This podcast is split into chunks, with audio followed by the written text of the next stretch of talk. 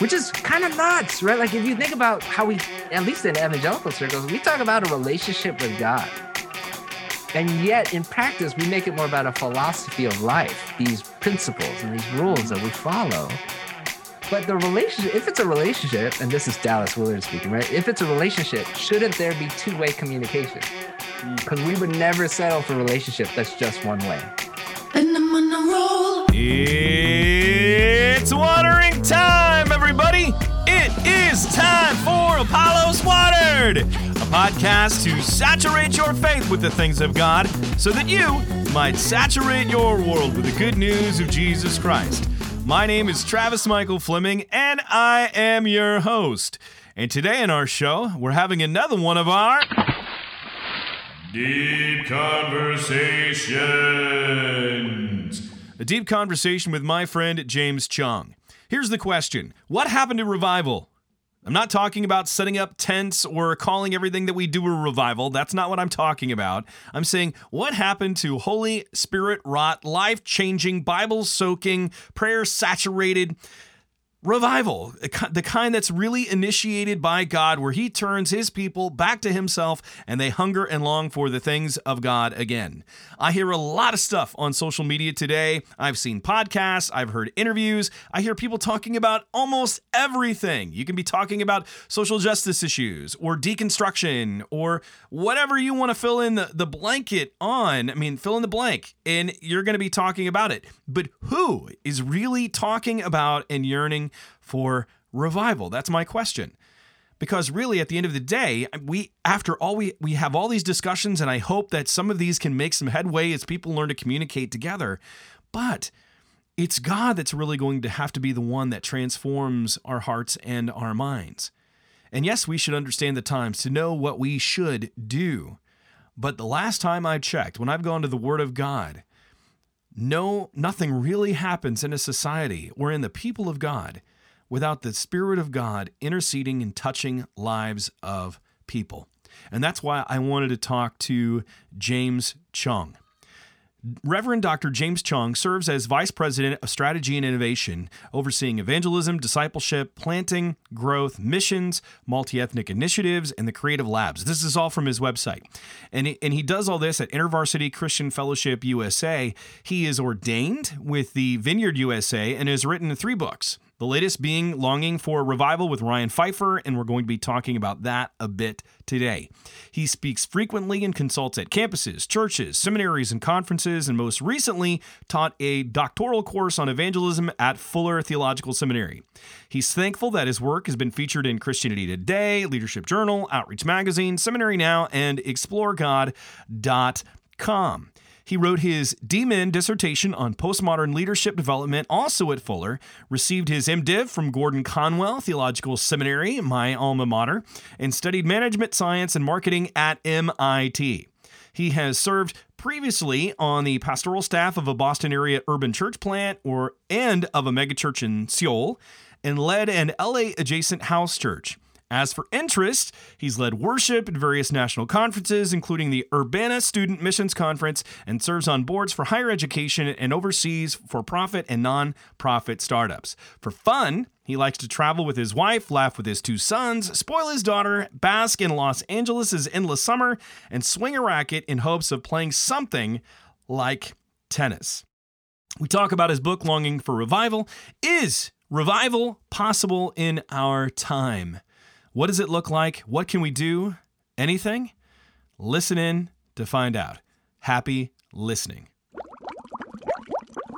James Choung, welcome to Apollos Watered. Thanks. Thanks Are you ready me. for the Fast Five? Uh, maybe.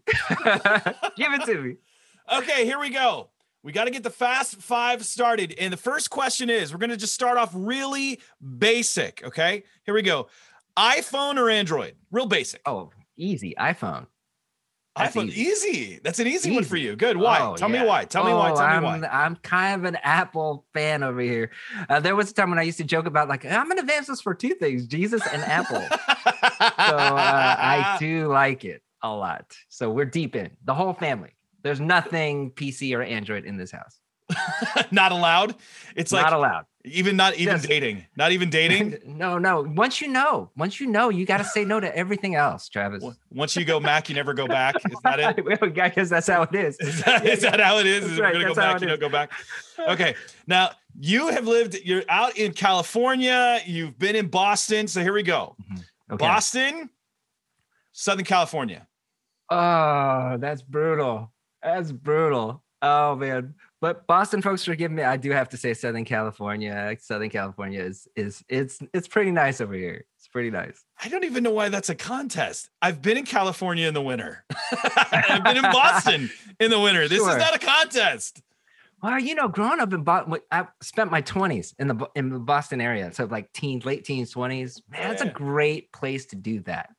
Right. It is. so and fond memories, like my best friends come from that time. You know, that's it's a pretty, pretty powerful time for me. But yeah, yeah. If you're just going climate or just sheer comfort, yeah, yeah. Southern it's hard to be Southern California, that's for sure. Yeah, I mean, I, when I was in Boston, the traffic there made me question my salvation. Um, oh yeah, they don't care about anything out there, right? Like lights or the lines on the road. None of that matters. Right? I- None of it. and the streets don't make any sense. They make That's right. no sense. It's like someone took spaghetti, threw it up in the air, and wherever it landed, that's how they drew the, drew the city lines in the streets. Oh, that's right. You know that that whole joke about like when you're asking for directions and people are like can't get there from here, right? Like that's a, you know, it's crazy. Yeah, there was no city planning at that time. Ah, I love the fact that you have the accent. That's the best part of it. Because I, I was at church one Sunday and I had to get the bubbler. I had to go to the bubbler to get the carrot. You know, it's all that stuff from Boston. I had to pick up all those That's words. right. You're packing your car. It has. That's right. You got to pack your car. Uh, but it was fun. I tried to preach like that once. I don't think it went over very well. Oh, okay. Yeah. We- Neither of us go. being Boston natives. Yeah. I hope we haven't offended New England people all, all, all across the board now. We probably they just have. turned off already. Yeah. Here- okay, here we go. Next one. Okay. You know, Yep. you've tr- you've done your traveling. Now, strangest food you have ever eaten. Oh man, that's uh tough. That I don't think I'm trying to think of something. Nothing's coming right to mind. Strangest food. It's a great question. And I don't think I've got anything that crazy. Chicken feet, that's pretty normal. Chicken. What? Chicken feet, like Chinese food. When you go to dim sum, you can eat chicken feet. Or uh man, I'm blanking out. But my um when I was in Korea, they tried to make me eat dog stew. That was that was almost a thing. But uh the Korean pastors, they love to watch the Americans like squirm a bit. So I am of Korean descent, but I've never had dog stew, boshintang. And I was like, oh, so almost ate that, but didn't have that. I was with a group of Filipinos at a Filipino Bible study, and they were doing the same thing, trying to get me to eat balut, which is a fried duck egg where the duck's half formed Ah, and it's got the beak and the feathers. And they Mhm. were all laughing through the entire thing. Yeah. And the younger, the younger, the younger Filipinos in the group are like, "I'm not touching it." yeah, you know, So I get it. Blood get it. sausage. I've had blood sausage. That's a Really? delicacy. Yes, it's Oh. just like intestine that wraps around noodles that are soaked in blood. That's gnarly. that is wow. Uh, trying to stifle down the gag reflex was pretty brutal. okay, here we go. Next question. Okay. Oh, yep. now you said you've grown up, you know, Korean American, but you still we all have those cultural experience when we interact with different people, different ethnic backgrounds. What's your Okay. most embarrassing most embarrassing cultural moment that you can share on the air? Most, most, you know, I try to block that stuff out. most embarrassing cultural moment. Um, you know, there was one. Uh, so I grew up in Seattle, and uh, from the second grade to the twelfth grade, went to predominantly black school. So um, it'd be African American would be the majority, but the, they would also be pretty multi ethnic. Okay. Um, and I decided as a transfer into this high school, so Garfield High School, for those who know Seattle, proud historic black high school, like uh, Jimi Hendrix, Quincy Jones are alumni Wow. Okay. also Bruce Lee. Uh, but yeah, you know, it's, it's this very historic kind of high school. And I decided to run for class president. And uh, which, you know, I was like, hey, what I had it kind of backwards. I kind of wanted to try to be popular. So I ran for president. You're supposed to actually do that the other way around. So uh, I ran and uh, I ran against um, someone who would eventually be my prom date. Um, she's and she was great. But then what? So I went up and I decided so imagine Korean American guy decided Yeah. that um, Jesse Jackson spoke at our high school twice while I was while we were there. So just we get big name speakers. So I decided I was gonna give my speech in the style of Jesse Jackson. Uh, so that, that's, you can imagine, right? 14 years old, I'm doing it, and I'm, I'm I'm going for it. I'm going for it. And actually, the crazy thing about it is it's sort of working, you know. So um, we're the Garfield Bulldogs. We're like nicknamed we're the doghouse. So I said, if you don't vote for me, instead of being in the doghouse, we're gonna be in the poorhouse, right? And the poorhouse starts barking. It's kind of working. And I'm taking the speech up to this crescendo, right? And so like when we're seniors, and I'm just rattling off all the list of things we're gonna do. We're gonna have our prom at the West End. And like, yeah! we're gonna have a cruise around Elliott Bay. And they're like, yeah and to top it all off, then and uh, this is so I'm building up, and when we're done at the end of the year, we're gonna go to Wild Waves. Now, Wild Waves is a water slide park that's in Yeah. Federal Way, a little bit south of Seattle. And little did I know that that would not connect with an urban inner city high school crew. Uh, so I so I go wild waves. I'm expecting the cheer. The place goes silent. Um, and then after that, they started crumpling up paper and throwing paper, booing me off, laughing. Oh. I couldn't even finish the speech. And uh, when I got off the stage, like I was the social leper for a week. No one wanted to talk to me. My friends were avoiding me. Before the vote was out, people were like, uh, maybe there's next year, man. You know, like just brutal, brutal. Uh, so I, I bid it pretty big. Yeah. oh, that's awesome story. I love that. That is so good. And I actually get the the like the Jesse Jackson style. I'm a huge Uh-huh. fan of E.V. Hill. And I I have imitated I've like he has one sermon that I've listened to like a hundred times.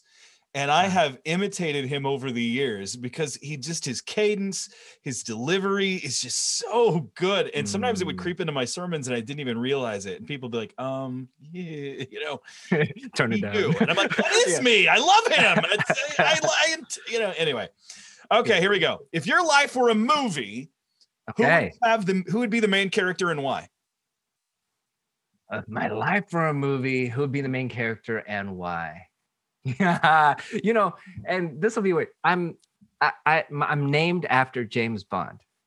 Are you And serious? People, yeah, it's like no, you're not kidding. No, I really am. My dad read James Bond novels when he was growing up in Korea, learning English, and so uh, he named me after James Bond. And I go, why would you name me after like someone who kills people and you know womanizes?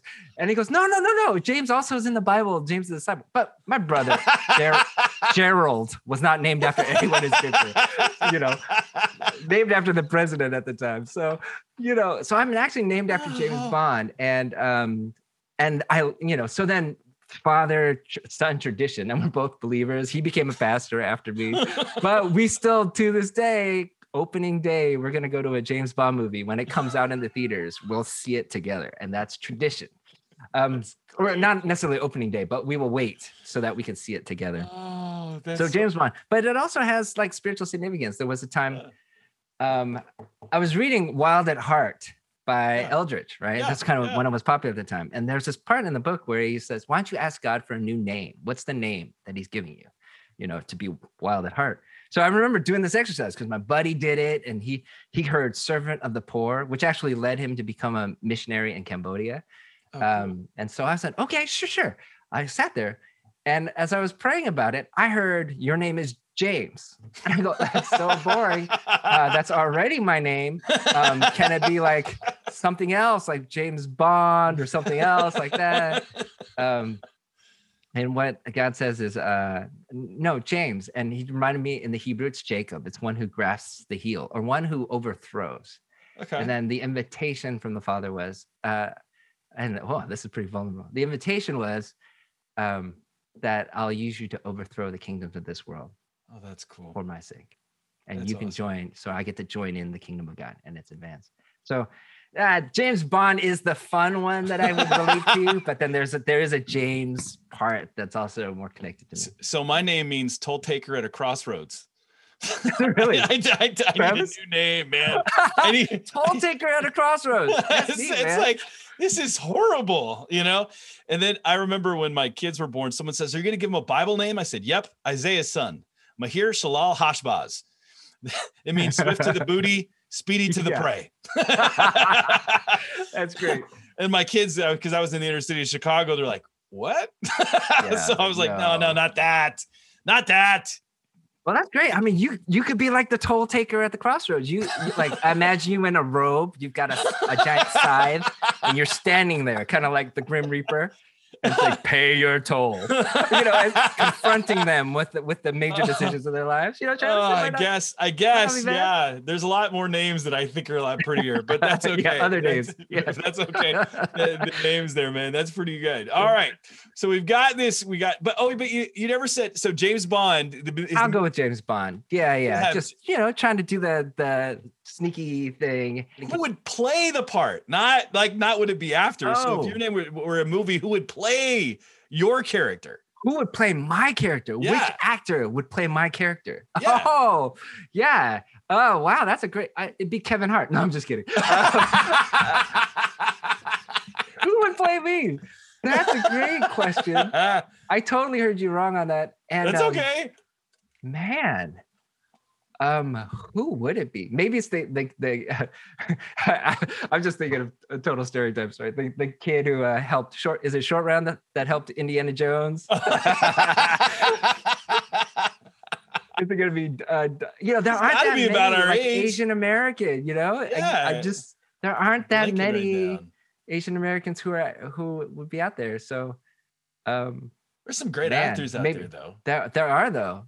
Yeah, There's you know, more. They- just That Marvel. it could be that guy from yeah, yeah. Oh, yeah, I Marvel his name, superhero series. Yeah, I don't I don't remember his name either because uh, Yeah, yeah, maybe the guy who's in Crazy Crazy Rich Asians. That guy can, you know, he can Okay. definitely up up my image. okay, okay. That- that- that's a good looking brother.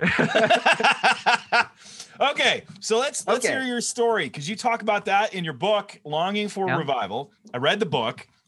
I, I want to hear your story for a bit. I mean, you're Korean American, but your Uh-huh. story really starts going back actually a couple generations, and it's really unique in how it goes to revival. So share that with us. Yeah, yeah. There's a there, uh, there's a story as, as related. There's um a young shaman, and she uh, is the spiritual leader of a village about I think about 50 miles north of Pyongyang in a small village called Yeongmi, and she uh, was the leader of the tree shrine, and that's where the the people in the village worshipped. And but she lost her first two children when they were um, young, and so she Mm. got so mad at the tree shrine, she cut it down and defecated on it. I mean, just Mm. I just imagine like angry Korean woman, just you let me down, and that's a dangerous thing to let let, let a Korean let a woman down. Korean woman down. So she she was so angry uh, that that happened, and um, I sort of imagine her then. She's like s- sort of sitting near the tree and just mad, just stewing in that, and kind of at the time a missionary um, meets her. Um, this is a missionary who like has just experienced the Pyongyang revivals and is sent north from the revivals as a missionary. And she, this missionary meets this young shaman and tells her that there's uh, that God has come to, to her, this Jesus, and that you can believe in him, that he is the forgiver of sins and can be the savior and leader of your life. And she goes, um, yeah, she becomes a follower of Jesus at that Hmm. point. Um, and then what she does is then because she becomes a Christian, basically the whole village, almost the whole village becomes Christian, and she plants the first church in this community. Um, that shaman is my great great grandmother and um, then my great grandfather um, sort of was a, a, a leader in that church. My grandparents met at that church. My dad was infant baptized in this church since he was born in the north part of Korea. It wasn't North Korea at the time, but Mhm. uh, geographically now is North Korea. And um, and from that point, right? So that's my heritage. I'm a fifth generation, um, fifth gener- spiritual generation Mm. uh, descendant of the Pyongyang revivals, Mm. and didn't know this until like as I was writing the book. Uh, that Oh, sort of really? came to me. I didn't know the story at all. Wasn't planning. I just thought the way we found out about it was crazy, actually. So I've already written most of the book with Ryan, and I'm looking for an epilogue. And I'm thinking my family story is connected to Pyongyang. Almost every Protestant Korean story is connected to Pyongyang in some way. So mm-hmm. I'm just assuming my family has a story. I hadn't yet figured out what that story was. So then I was talking to my dad and I, I said, you know, so dad, how are we connected to Pyongyang revivals? And he goes, we're not, you know? And I went, what? I, I was looked at him funny. He said it so like certainly we're not connected to it at all. I'm like, you don't know what you're talking about. So this is me talking to my dad. So I go, Dad, can you like call our family and find out if we have a connection? Because I don't believe you. I mean, we're Protestants, so there's got to be some connection to this thing. So then he gets on the phone and starts calling his family. And that's where he finds out this story for the first time. He's what wow. in his uh he's in his 70s. Yeah, he's in his 70s when he's heard the first story for the first time. So he couldn't wait to tell me. And, uh, you know, and it was amazing. So both of us heard the story around the same time and this history. And my family was surprised that my dad didn't know because he's the firstborn son. Yeah. I'm the firstborn son of the firstborn son of the firstborn son, right? So it's sort of, we are the leaders of our gener- family's yep. generation, right? That generation in our family. So he didn't know about it, but now, uh, um, yeah, so it was encouraging to him and so then to hear like the stories of plants, church plants in our family. My dad then, my grandfather then, as he had to run from the communists, and he just he escapes from what is now known as North Korea in this mm. really Hollywood-like story, mm. um, using his wits, getting his family across the river. You know, there's so much to tell about that. Then ends up in Busan, the southern coast of Korea, and there plants a church which still exists today. Uh, and then goes up to Seoul a few years later with his friends, they planted another church there. That still exists today, right? And then my dad, sort of as he immigrates to America, Arkansas, Chicago, then ends up Seattle, helps a fledgling church plant there, gives birth to me, and then I get to be a part of a couple church plants. You know, so it's this crazy way that the Lord has um, sort of given us a her- an inheritance. It's yeah. there's a, a a legacy that's been passed down, and we had no idea but once we heard the stories, we're like, oh, that kind of makes sense, right? wow. Such a deep Christian heritage in our family. That, but that's so impressive. And, and, you hear about that, how God is faithful to those who fear him to like a 1000 mm-hmm. generations. And, and, and that's so encouraging to be able to have that. And I would also think what I know, know about a Korean heritage or a Korean, just uh, mind uh, with the ancestors and how ancestors mm-hmm. are valued, especially within other cultures, but to see that spiritual Christian ancestor heritage would yes. even be more amplified, I would think, and more honorable, uh, which is really, really amazing. And so your family's been involved in revival um, mm-hmm. for some time. And you write this book, Longing for Revival, with the subtitle, and I love this From Holy Discontent to Breakthrough Faith, because I think everyone gets the, the discontent. But what was the impetus to write this book. It wasn't about your grandmother defecating on a tree that she cut down, which no, I'd like to know how that story that. got passed down. And that was a story that's, by the way, kids, let me tell you about grandma. yeah.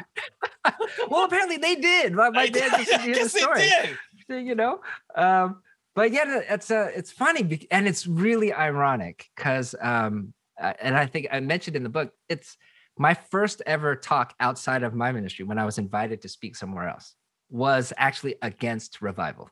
Like I, yeah, I, I made it book. a point to just preach against it because you know I grew up hearing about revival all, the, time. all the time. All the time. Same here. Totally makes sense. I didn't know why, but in Korean churches they talk about it a lot. Everything that isn't on Sunday is like a revival meeting or a revival gathering or you know it's it's tacked on to everything you do. A retreat is called a revival. And i i didn't know to me it just felt like uh, they were just trying to drum up my emotions or trying to it felt manipulative to me the way they yeah. kept using this word to try to stir me up into some stronger devotion for faith. So i grew up really with a negative attachment to that word because it was just around me all the time. So then that's why i went and gave this first talk of like don't seek revival just be faithful right? The king's already here, which you can imagine. Like in some ways, there's a truth to that, but I really went out of my way to try to dress down revival. Um, so uh, it's sort of fast forward a, a, long time, and this is Ryan Pfeiffer and I. We're, we're in San Diego. We're seeing revival playing out on campus, and it's just God moving and people coming becoming Christian. Uh, by the droves. It was a wild time and a wild season. And so he's the one that really was talking it back into my ear. And I just remember every time he brought it up, I'm like, ah, come on, man. Why, why do we need to talk about revival? Let's just have people be faithful, you know? Um, but as we kept talking, as we went along, there were just some dynamics about what it meant to seek revival, why the word might be important. All of a sudden, it just started to take on more and more weight as we went along. And maybe then, as we were thinking about it, could we write a book that would be like revival for the rest of us? You hmm. know, because revival literature can go on to some extreme. It could be like really academic on one end. Mm-hmm. And so you're just going through the history of it and see how that kind of plays itself out. Um, or it goes the way the other end, you know, like um, with eagles and fire on the cover, and you know, just for a lot of mainstream, I guess, Christians, wherever you want. That just feels like this really edgy kind of thing. And we're wondering maybe revival actually is a term we can re um, redeem mm-hmm. and find a way to say maybe there's something about revival for the rest of us. What would this look like? And mm. just try to unpack it in everyday language in a way that would make it something that would seem like something we should do and something that we could seek and sort of lean into the psalm psalmist prayer in psalm 85 of would you revive us o lord so that uh, people mm-hmm. may rejoice in you um, that's uh, that was really the impetus to do that and then we, there were some dynamics that we were identifying that thought maybe this would be helpful to getting more people around the table to long for revival together well, then then you go on to to not only just long for revival, but you then define it, which I really appreciated. Mm-hmm. and you say it's a season of breakthroughs in word, deed, and power that ushers ushers in a new normal of kingdom experience and fruitfulness. Now, hearing that, I, I you have those three different categories: word, deed, and power. Why is it so important for us to understand it as breakthroughs in word, deed, and power? And why should we see it as a new normal? Now, I know I don't want to take away from the book because you guys unpack that over several chapters but mm-hmm. just briefly, why, I mean, really, even why that definition in word, deed, and power and ushering in a new normal? Why is that so important for us to understand? Yeah, because it, it, brings in a balance. Um, uh, the the word, deed, and power, and so the biblical basis for that would be around Romans 15, where when Paul talked about fully proclaiming the gospel, mm-hmm. there's a part where that full proclamation meant some geography that he was walking around in the text, but also it gives a qualitative picture of that. And you'll see Paul, as he talks about his own ministry, he says he does it in word, deed, and power. And you'll see mm. that language showing up there. And we have also found that um, it, it sort of came out of our way of trying to invite people into a wider view of witness when we were in San Diego together. Just uh, to say, like, witness isn't just word, it's word, deed, and power. And holding that together created more space for people to be involved in witness rather than it mm. having to mm. look a particular way. So why that's important with revival, um, particularly with word deed power folks, is that if you're most of us identify more deeply with one of the circles, right. maybe two, but we tend to identify more with one. And left to our own devices, we will judge the other circles. Mm. So if you're a word-centered person, you look at a deed person who might be involved in justice or compassion, right? You look at them and you're like, well, they just seem angry. Why aren't they like staying in the scriptures? Or you know, you're looking at the power people and they're just looking like they're shaking and baking. They're rolling around the aisles. What? But how are they grounded in the word? You know, let's stay grounded in the word. Whereas if you're a, like a deed person and you're looking at a word person and you're like, hey, you just look like you're so heavenly minded that you know earthly good. Why not mm-hmm. get in the dirt and really love people? Or they'll look at the power people. It's like, that's great that you're doing that in your closet, but hey, there's a lot of needs to meet today and on the power side right like you look at the word person and you're going like they have a form of godliness that seems to deny his power right? Or power people look at the deed folks and go you know there's the joy of the lord. Experience him you know? Don't mm. worry about all the stuff that's happening in the world today. And there's a way that because of our either temperament or spiritual gifting that there's a way that we'll look down on the other circles. Mm-hmm. and we just found that that's we, uh, we need a unifying concept to say actually no matter where you are on this grid of the three circles your invitation is always to come to the center where they overlap mm. and to do that in love and then when we looked at histories of revival that often revivals will enter in one circle mm. but as they tend to mature um, often much of the time you'll find them sort of incorporating the other pieces as they go along right um, where there's the the Wesleyans with the Methodists, right? There's a word component to this strong thing. But then so the deed part, they really focused on the miners. They, you know, like actual coal miners, right? The actual blue collar, not right, not right, children. right, right. yeah. And Wesley himself had a little more disdain for the elite. Really wanted to kind of lift up those who were more marginalized. Um, but also then things were happening in in parts of his community where in prayer they were experiencing god there were things that were happening in the experience in the power circle and you can see that those you might start with one like the methodist starting with word or Mhm. maybe like the franciscans starting more with the deed and loving the poor but seeing how that plays out in a communal bible study and how that also played out into these powerful ecstatic experiences that there was something about you could start one way, but as it matured, it sort of had a way of bringing people in. Mm. And of course, there's the bad, and sort of that's what we're trying to guard is there are revivals that run into just halt or skid out because they don't know how to welcome the other circles and they Mm. sort of burn out or spin out or don't come to where it could have gone. And so we are trying to find a way to to welcome and say like it doesn't have to look a particular way, but the invitation is always to come to the middle where word, deed, and power are overlapping in love. and trying to put together a little bit of your bio because you mentioned your dad Mhm. being baptized as an infant. So I'm assuming that he comes from because I know Presbyterians are huge within That's right. Korea. But Mhm. yet you mentioned your home church, which is the Gardena Baptist Church, right? Valley Baptist, yep. Yeah, yeah, mhm. yeah. And then you mentioned in your bio though, you said you're ordained in the vineyard movement. So I'm like, That's okay, right. that's that's really three different groups of people. sure. That's right. So I'm looking at that. I'm like, how does that play? Because I think he's fighting with himself.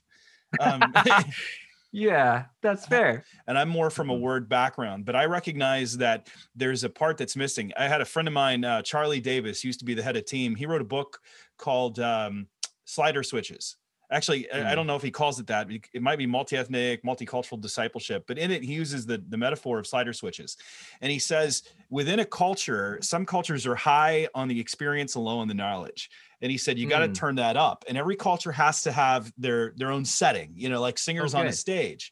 Stage. And Yeah. I, I love that. I love that because because I think that the gospel challenge it confirms something in every culture, and then it challenges something in every culture, and it's learning from other people in those cultures so that my view of God can expand. So I know I'm much more word centered, but I know that the Spirit does things that I don't always am comfortable with. I mean, even just looking at the scriptures, He chooses a teenage girl to bring forth the Messiah. You know, God Right. has a way of operating uh, some outside of my comfort zone. The hard top hard part is is when do I say that is out of bounds? Um, I mean, we have the biblical parameters, but sometimes there's the gray areas. And even some of the stuff that you guys wrote in here, I was like, oh no, I don't know where I'm at with that. You know, Mm, like prophetic stuff. And and I'm again not I'm not against it. I'm I'm I'm open to it. But my Baptistic conservative root starts freaking out a little bit, and I get a little that's bit nervous but Yeah. that seems like it's also kind of what you guys want to do is to say okay let's rethink this a little bit let's let's broaden our parameters a little bit is that what you guys are trying to do a bit to say let's rethink how we can have revival and it's not always going to fall within our parameters matter of fact we've been doing it in our parameters for a while and we haven't had revival That's right. is that what no, you guys no, are absolutely. trying to do? You, we definitely want to. Uh, there's a humility, and we write about the humility You that's do, needed, yeah. right? Like uh, to be able to to to chew on the meat but spit out the bones. bones so yeah you mentioned that you And- mentioned that And th- there's got to be something where we're learning and, and a place where God gets to surprise us, right? If it's everything going along to our strategy, then we don't get to experience what that verb in the book of Acts, where it's just constantly the sense of being amazed. They were amazed. They were Mhm. amazed. And they got to see God moving. Um, so we do want to create space for the others to be at the table. Um, and so here's the here's the other side of it though. If if you don't create the space, so let's say you and this is my background too, but I'm much more of a word centered background. Um, my sort of connection with the vineyard comes late, like uh, basically end of college, post college. Um, if you do not create spaces for that kind of either experience or power, right, where it can be um, kind of either protected or guided by the word, right? If Mhm. you don't do it, people are going to seek it somewhere else. Mm. And then how well off are they if they seek it somewhere else? you know, like Mm. that's actually worse because it's not being grounded in the scripture. or if people seek justice and compassion, if you don't do it in your communities, obviously look at our culture. People are going right. to seek to do it somewhere else. Yeah, yeah.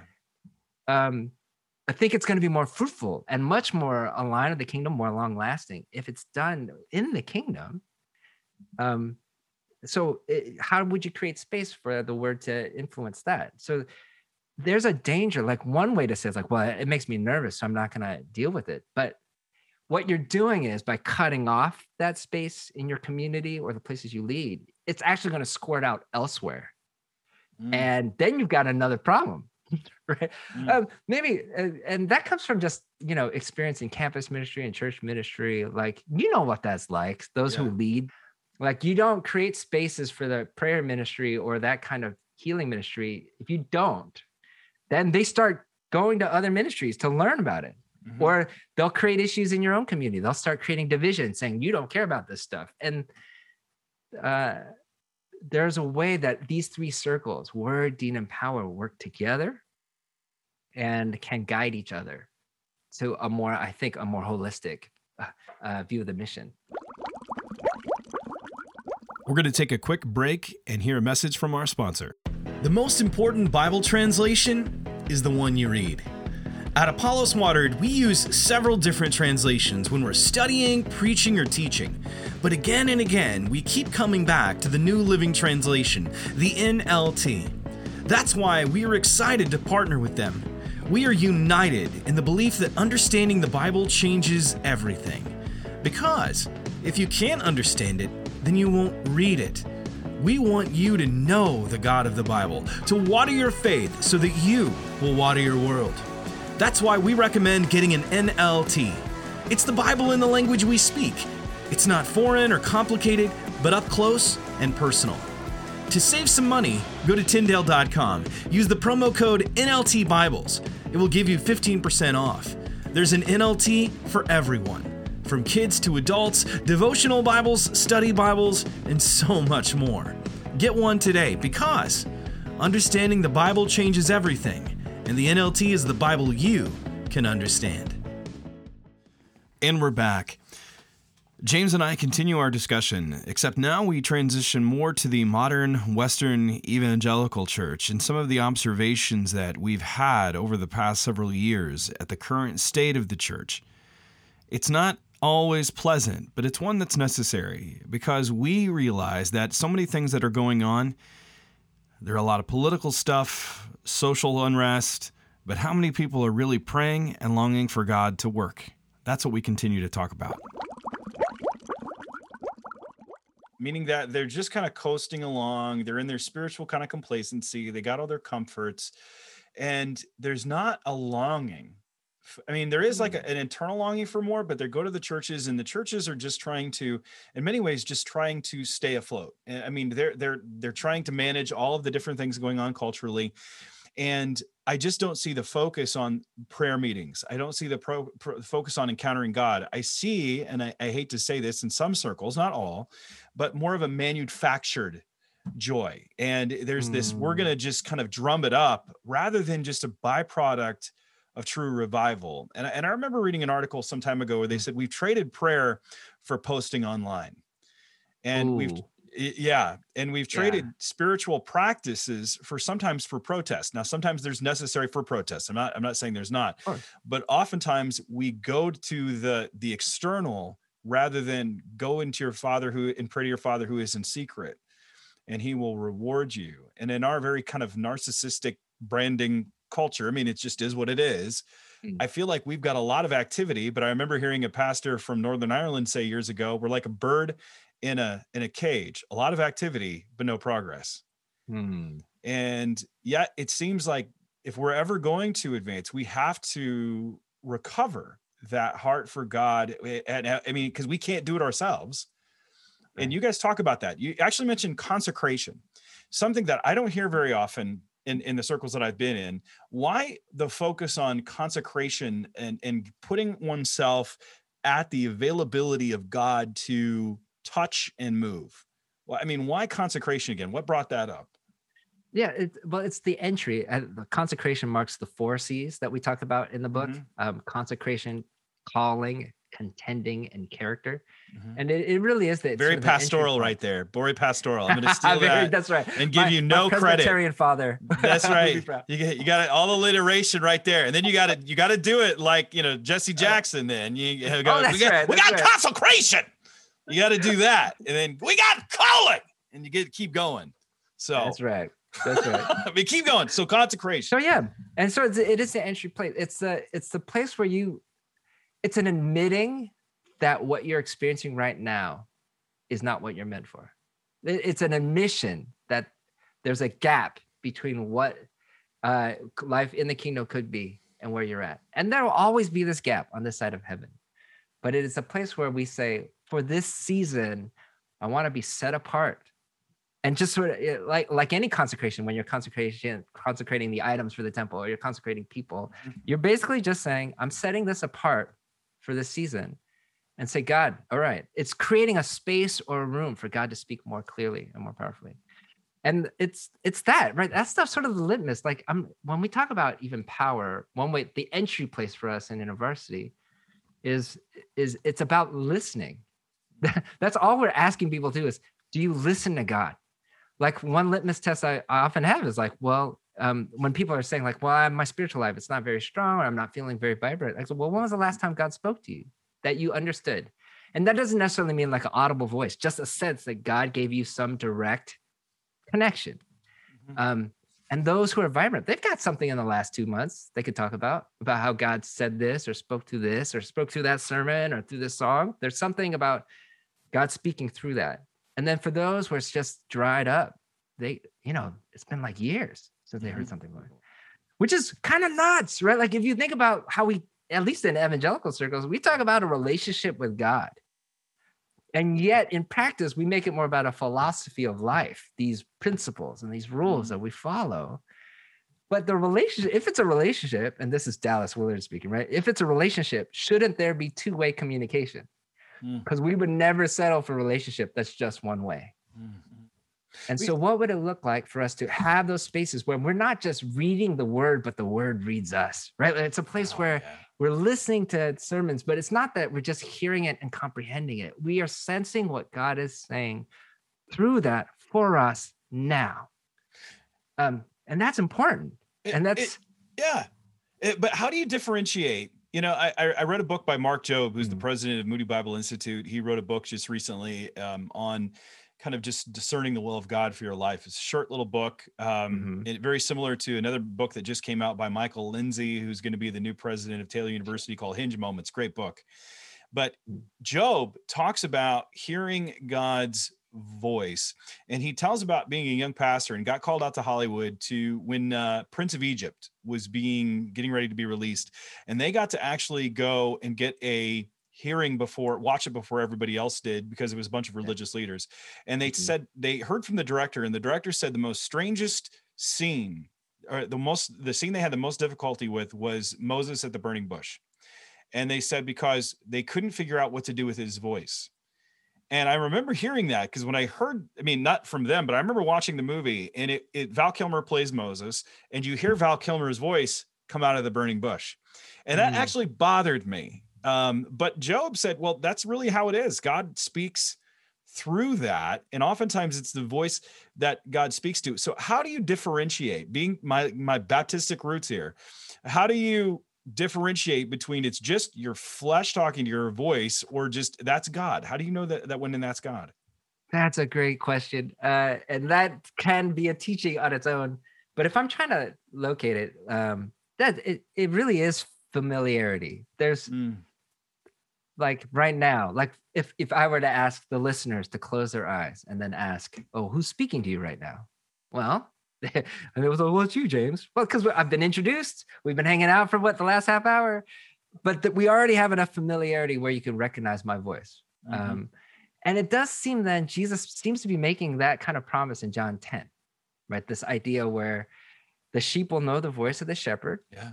And it's an old ancient Near Eastern image of like a, there's a common sheep pen in most of these villages. So there'll be multiple flocks and a shepherd would come up to the gate, right? And I don't know what a sheep call sounds like. I don't know. I don't know what it sounds like. But a shepherd would come up, right? And the sheep would self sort.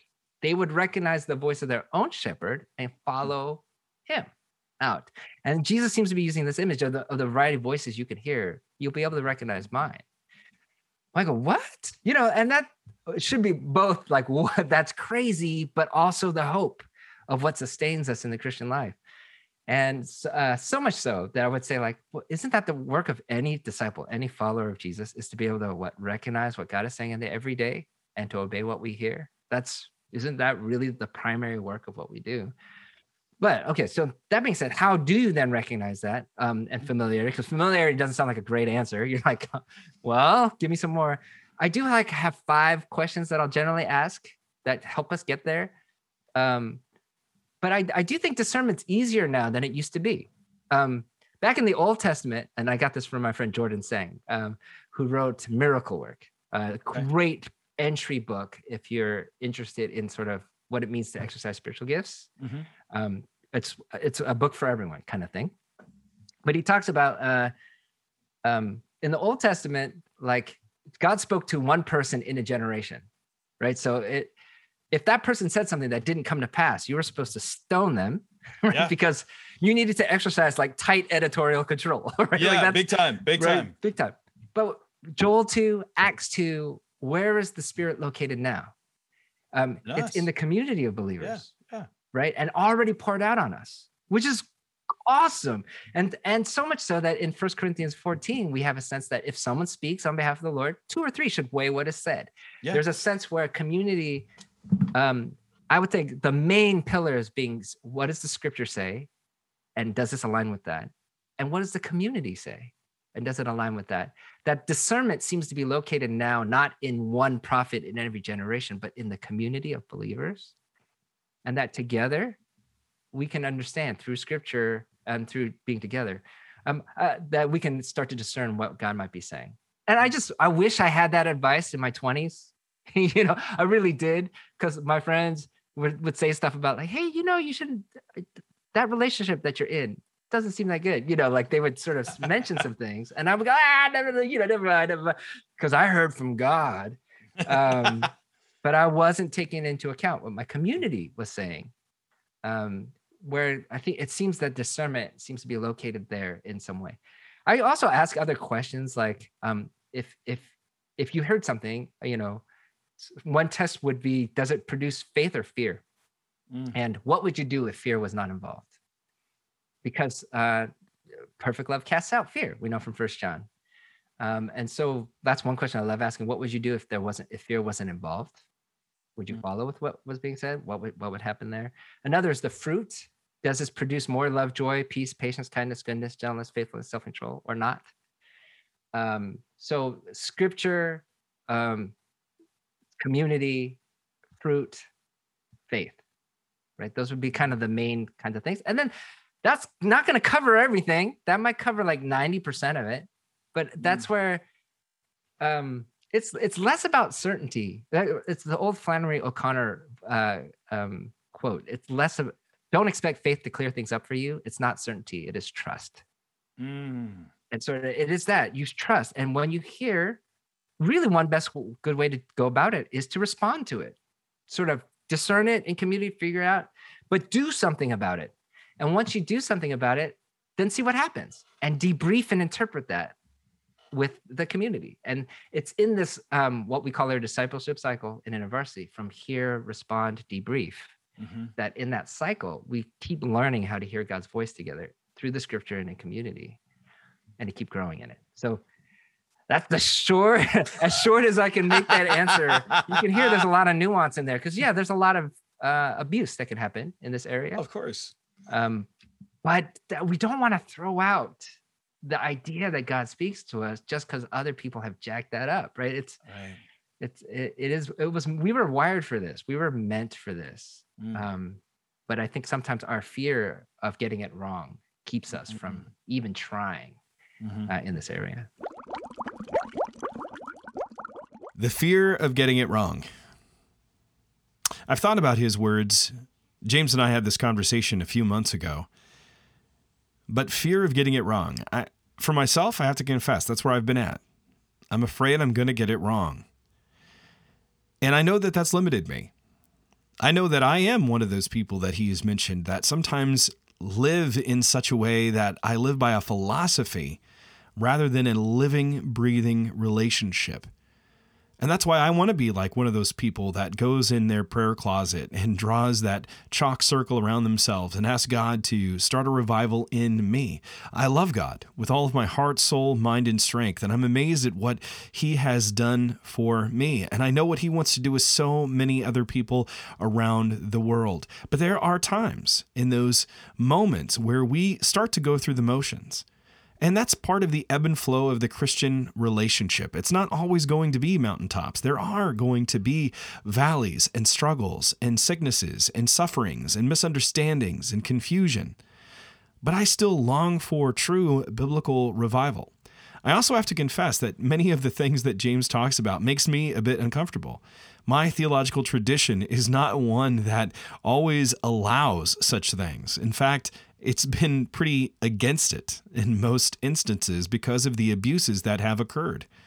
It has made me stop and go, Am I wrong? What does the Bible say? What does that mean for me? What is God asking of me to ask of Him, to long for?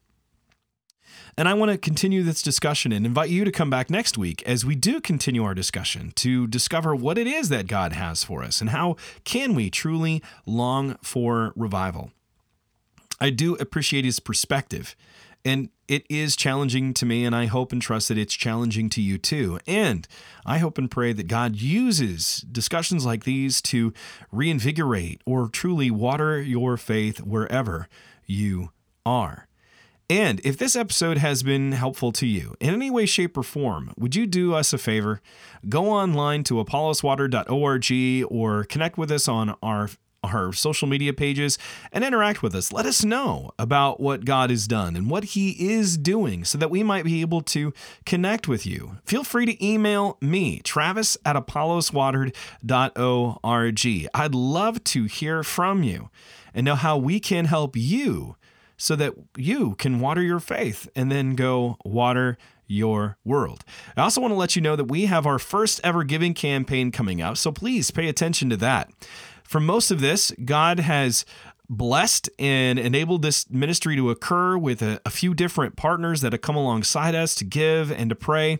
But as we're really trying to launch into the stratosphere to see what God has for us, we're going to need more. But before we even invite those who have not yet given, I want to thank those who have been partnering with us in order to enabling us to kind of rumble down the runway, if you will. And I can feel that engine going and the speed is increasing, but we need then to launch. And that's why we need you. We are looking for 80 new partners before the end of the year go online at apolloswatered.org and in the upper right hand corner is a support us button. Hit that and it doesn't matter the amount, really. We're just looking for people that want to partner with us, who believe in what we're doing, and who have been blessed by the content. And for those that already are giving, thank you, thank you, thank you. You are making a difference in the lives of people around the world as people are changing their perspectives and they are taking greater steps of faith to water their world, to engage in conversations with people that they otherwise wouldn't have. And we want to thank thank and praise God for that because that is truly a work of God. And I also recognize that I could never do any of this by myself. God has blessed me with a wonderful team of people around me that are incredibly gifted. And I just want to give a shout out to them Kevin O'Brien, Eliana Fleming, Rebecca Bedall, Melissa, and Donovan Martin who makes all of us sound in some magic way good. And that's not an easy thing to do. But I want to thank all of them for all of their time and all that they do. They are amazing people to work with. Water your faith, water your world. This is Travis Michael Fleming signing off from Apollos Watered. Stay watered, everybody.